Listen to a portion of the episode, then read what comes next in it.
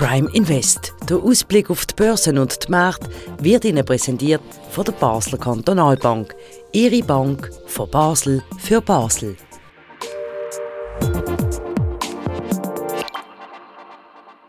Herzlich willkommen zu einer weiteren Ausgabe von Prime Invest, wie immer aufzeichnet hier aus dem Handelszentrum von der Kantonal Basler Kantonalbank.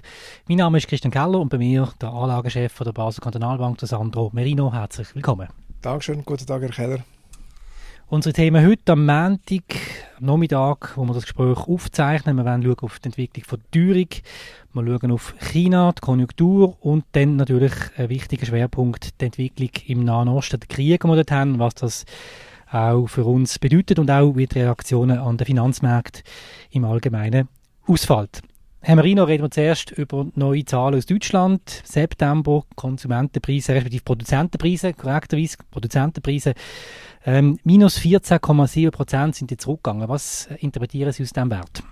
Ja, das ist natürlich ein, ein Vergleich zum Vorjahr und entsprechend äh, sieht man da den ganzen äh, der Peak von der Inflation, wo jetzt abflacht und man sieht sozusagen den Trend bei der Inflation ganz allgemein zu einer Normalisierung. Wir sind zwar noch nicht ganz bei normalen Inflationswerten, oder? wir sind immer noch irgendwo in der Nähe von 5% in der Eurozone, aber äh, man sieht auch an, dieser Daten, an diesen Daten zu den Produzentenpreisen, dass der Trend abkommt bei der Inflation. Also es bestätigt ein die Marschtabelle, die sich äh, Zentralbanken in Europa, in den USA, auch in der Schweiz wünschen, dass die Inflation bis Ende nächstes Jahr wieder bei einigermaßen äh, mit der Preisstabilität kompatiblen Wert liegt. Also 2% und darunter wäre ideal, aber in der Nähe von 2% wäre aus heutiger Sicht natürlich schon auch äh, eine riesige Verbesserung von der Situation. Und das ist die Erwartung, auch unsere Erwartung. Die Daten stützen das und Monat für Monat ergibt sich eigentlich ein Bild von einer, von einer Normalisierung äh, von der Inflation. Gibt es Unsicherheitsfaktoren? Ja, natürlich jetzt äh, die Eskalation, äh, der brutale Überfall von der Hamas und die entsprechende Reaktion von, von Israel äh, bringt natürlich äh, Unsicherheiten in der Ölproduktion. Auch beim Gas hat es eine gewisse Preisreaktion gegeben. Ist alles noch nicht so dramatisch. Beim, beim Öl, die 90 Dollar pro Fass, haben wir auch im September, unabhängig jetzt von den äh, kriegerischen äh, Handlungen in der, in der, im Nahen Osten gesehen.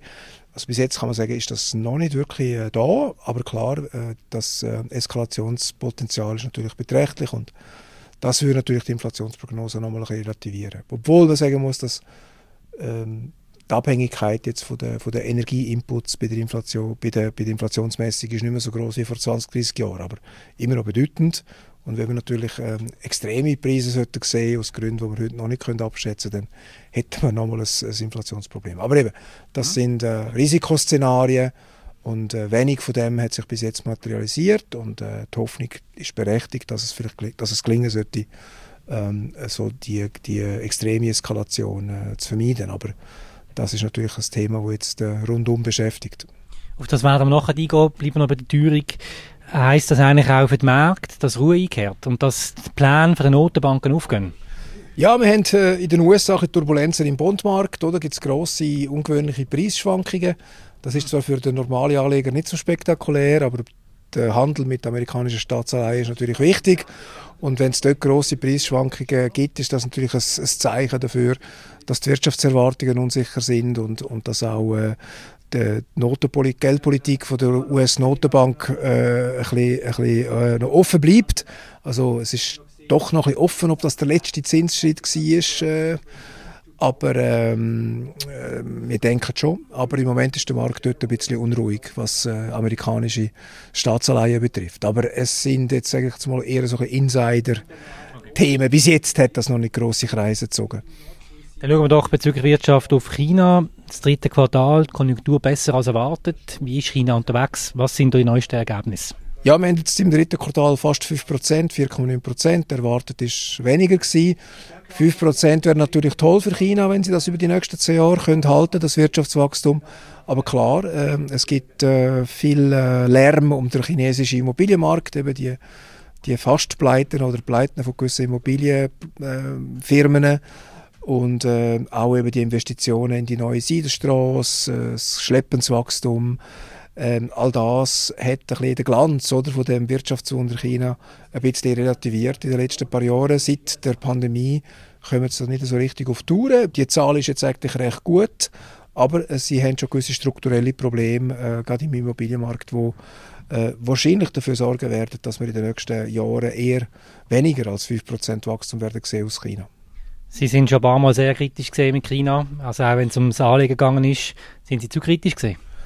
Nein, also man kann sagen, man hat nichts verpasst, wenn man keine chinesische Aktien hatte, äh, auch in den letzten paar äh, Monaten. Ähm, und wir denken, wir haben sowieso das geostrategische Risiko mit China und äh, so ein bisschen, äh, ich würde das jetzt nicht Deglobalisierungstendenz nennen, wie das oft genannt wird, aber es gibt das De-Risking wo quasi äh, viele Staaten äh, die Abhängigkeit zu China nicht noch mehr wollen, äh, ausbauen oder?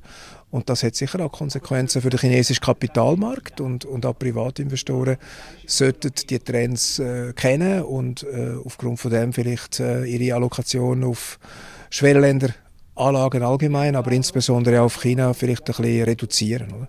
Das ist schon ein bisschen, wir sind jetzt nie so wahnsinnige Fans gewesen von, von Schwellenländeranlagen. Wir haben das schon beigemischt, aber eigentlich in vergleichsweise kleinen Portionen. Äh, also bei uns ist das äh, Beilage und nicht äh, Hauptspeis, sagen wir es mal so.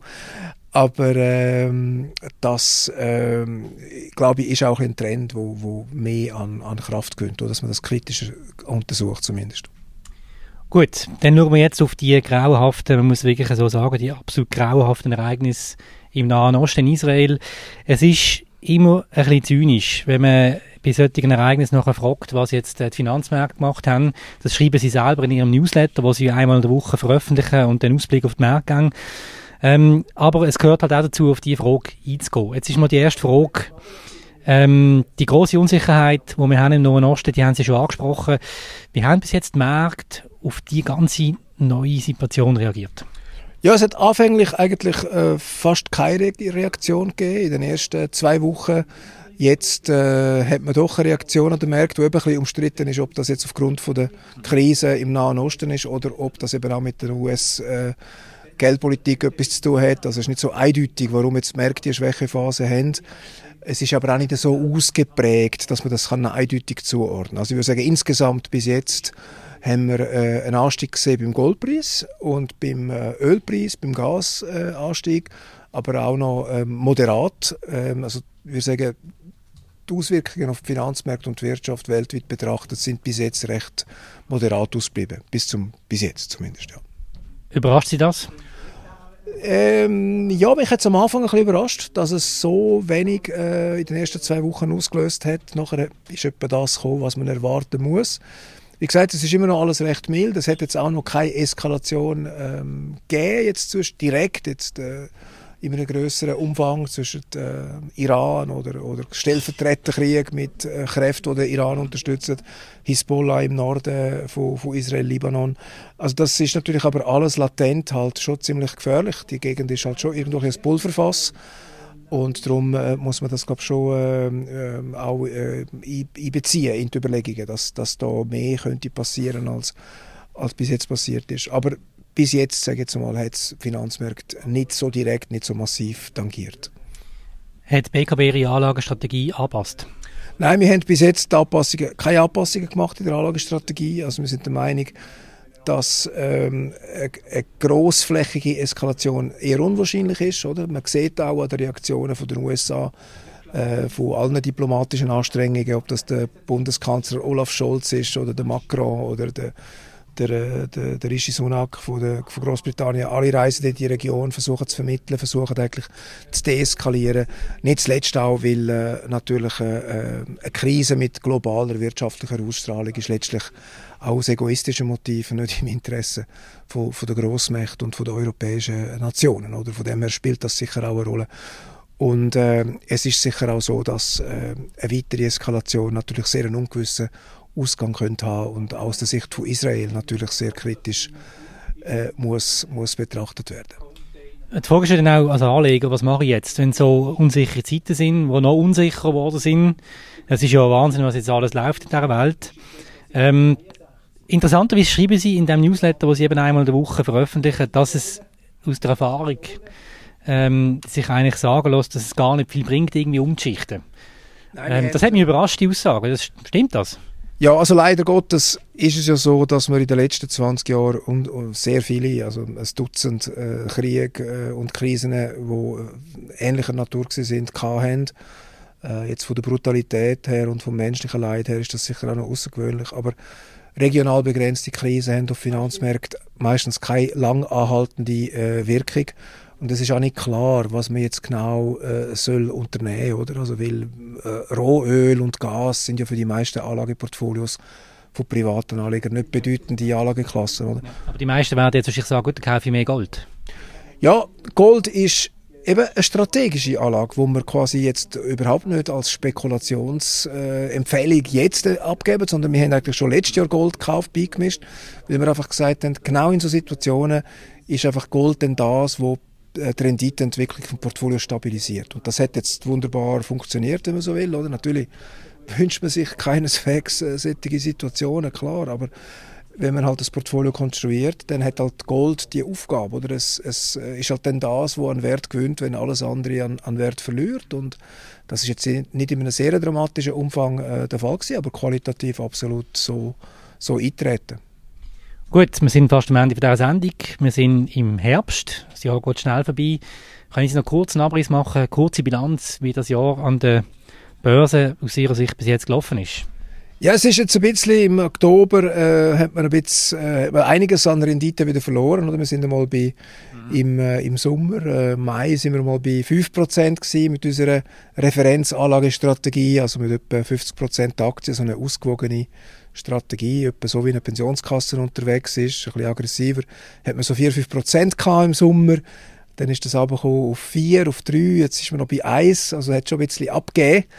Andererseits, glaube ich, ist bis, sollte man, glaube ich, da ein bisschen, ein bisschen Nerven behalten und äh, bis Ende Jahr oder bis, bis Mitte nächstes Jahr, glaube ich, hat man da wieder Upside-Potenzial. Darum, glaube ich, ist es wichtig, bei so Krisen jetzt einfach nicht, sich nicht gerade äh, total aus der Fassung zu bringen lassen und äh, die Schwankungen sind jetzt in einem Bereich von, von 3, 4 Prozent, also das ist eigentlich alles in einem normalen Umfang. Oder? Aber im Moment, wenn man gerade heute ins Portfolio schaut, hat man jetzt weniger Freude, als wenn man im Mai äh, ins Portfolio geschaut hat. Also mittelprächtig, äh, immer noch positiv, aber äh, seit Anfangsjahr, aber äh, recht bescheiden im Moment, ja. Das bestätigt ja eigentlich den Spruch, dass man im Mai soll gehen und im September wieder kommen, oder? Irgendwann stimmt es. Wenn man den Spruch natürlich jedes Jahr macht, dann hat man irgendwann recht. Aber das Jahr ist ja noch nicht vorbei. Ja? Okay. Es ist noch ein bisschen bis, äh, bis Ende Jahr. Ja.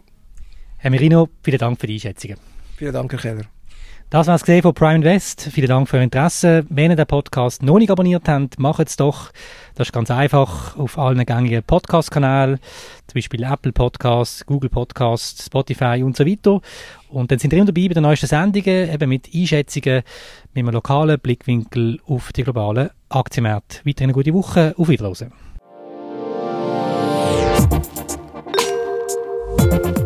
Prime Invest. Der Ausblick auf die Börsen und die Märkte wird Ihnen präsentiert von der Basler Kantonalbank.